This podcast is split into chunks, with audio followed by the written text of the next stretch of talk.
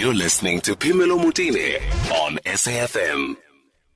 Thank you so much for staying with us. Now, uh, let's move on to other things and discuss how we can take this nation forward. Um, there are a lot of problems, but there are ways and there are people who are, you know, hard at work trying to make this nation work. And one of those people I decided to invite to the show to discuss an issue I think that we need to start tackling now. I think we may be a little bit too late, but we can start anyway. Professor Elizabeth Henning uh, was giving a lecture not so long ago on the importance of bilingual learning across primary schools and how we should be encouraging it. Now, Professor is from UJ campus and um, she's joining me now on the line. Um, Professor, thank you very, very much for, for joining us. Uh, thanks for, for the time you've made for us. Oh, it's a pleasure.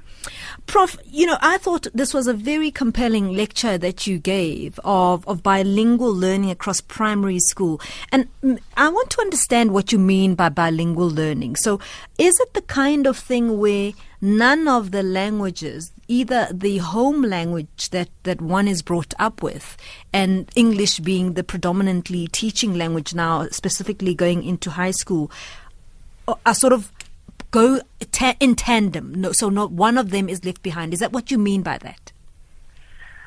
Well, uh, inevitably, when you focus on one language, other languages uh, uh go into the background. But what we mean here uh, in our research on the Soweto campus of UJ is that if you start off school in the language that you know best, so home language, and you slowly, slowly get to hear more of the language of instruction for high school and for the senior grades of the primary school. It helps if you can have a teacher who is, like most of our teachers, bilingual or multilingual. So, say for instance, you go to um, a school uh, in a rural area of mm. Northwest Province, and you know only Setswana, mm-hmm. which you um, you've learned very well mm. as a child. You've heard it from everybody. You've used it and you've played in it. Mm. Then you go to school and you learn to read mm. in Setswana, and slowly you hear another language creeping, as it were, into the curriculum. Mm. Uh, teachers start using some English terms, especially when they teach mathematics, as we all know. Mm-hmm. And slowly they hear some English. But in our country, the curriculum, the national school curriculum, makes provision for learning to speak and to read English quite early on. Maybe too early, but that's not the the issue that we research. Mm. We are interested in another thing, which we refer to as bilingual education. And here on well, basically on our campus, as you may know, there is a primary school, mm-hmm. which is a public GDE, yes. Gauteng Department of Education primary school, yes. but it is also attached to the university for teacher education and specifically also for very, I can say, experimental research. So the school was founded um, 10 years ago, and one of the principles of starting the school was that there would be education in two languages, mm. your own language, and the school has two home languages, Sesotho and Zulu. Mm-hmm. But if teachers start introducing English, for instance, in teaching maths, they will do both. So they will not necessarily code switch. You know, this which yes. we all do, you know, Moswena so well. Yes. um, it's something else. It's translation.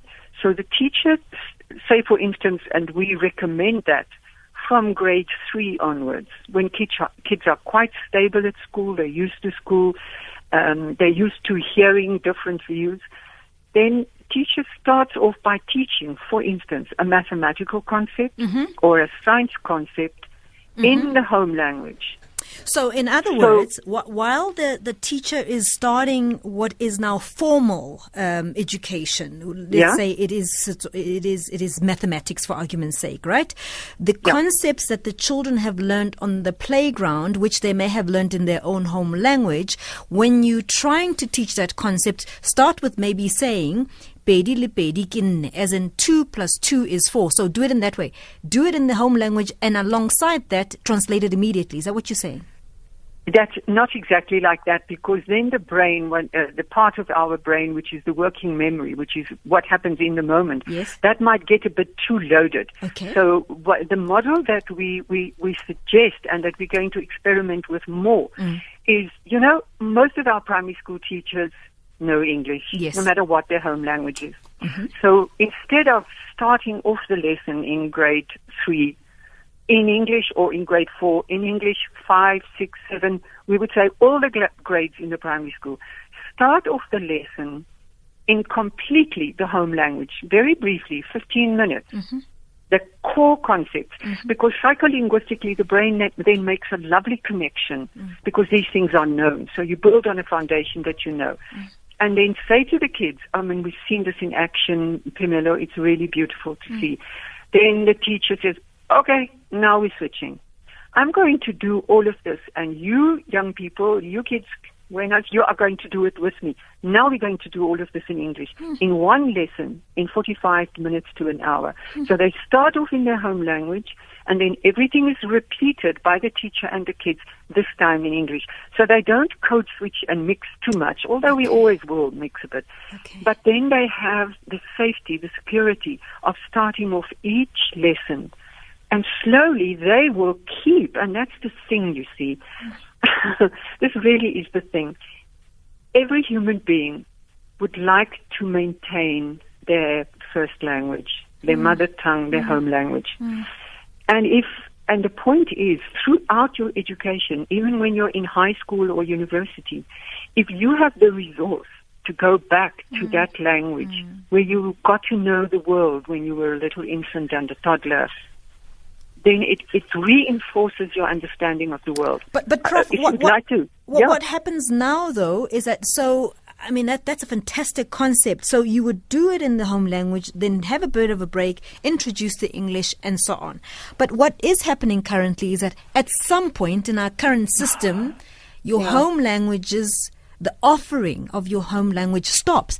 Isn't that where the problem is? So then people continue with the English and then they leave behind the home language, which for me is bizarre because the more difficult the concepts become, and if you were able to switch to, to make sense of them, in other words, in your own language, like like how people dream in their own languages. You know, you you may you may be you may be fluent in English, but some you know you just may never dream in English, that kind of thing, because it is embedded in you. What what about that Camilla, you- concept?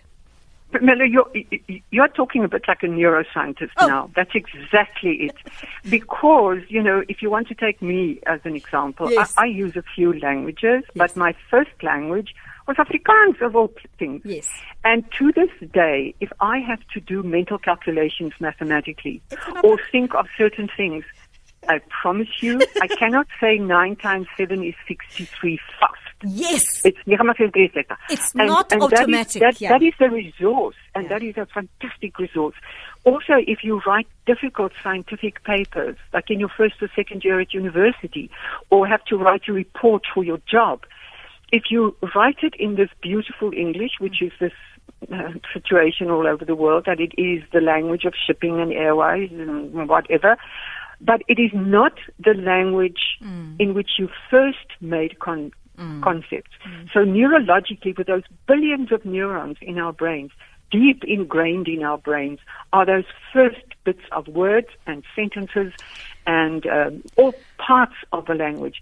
So now if you do it in English, you already have this resource, and if you can maintain it, if the teachers who teach you, and sadly, many teachers who teach in high school are not as bilingual and multilingual as one would have them, but if we could, you know what? I do at university? I don't teach that much anymore, but I still do it.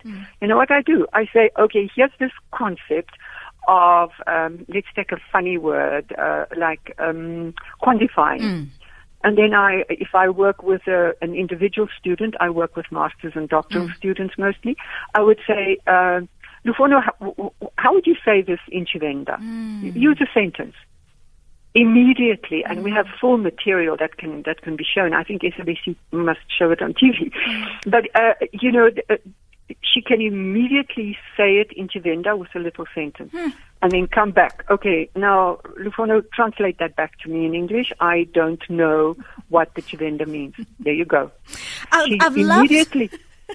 you love it. I've, I've It loved works. talking to you. And uh, listen, we need more time. I'm going to ask that you come back. time. I'm going to ask that you come back. Really appreciate the time you've given us, Professor Elizabeth Henning, who is uh, Professor and Research Chair of Learning, Languages, Science and Mathematics in the primary school at UJ Soweto campus. We're going to have to continue this conversation. We are running late though. It's two o'clock.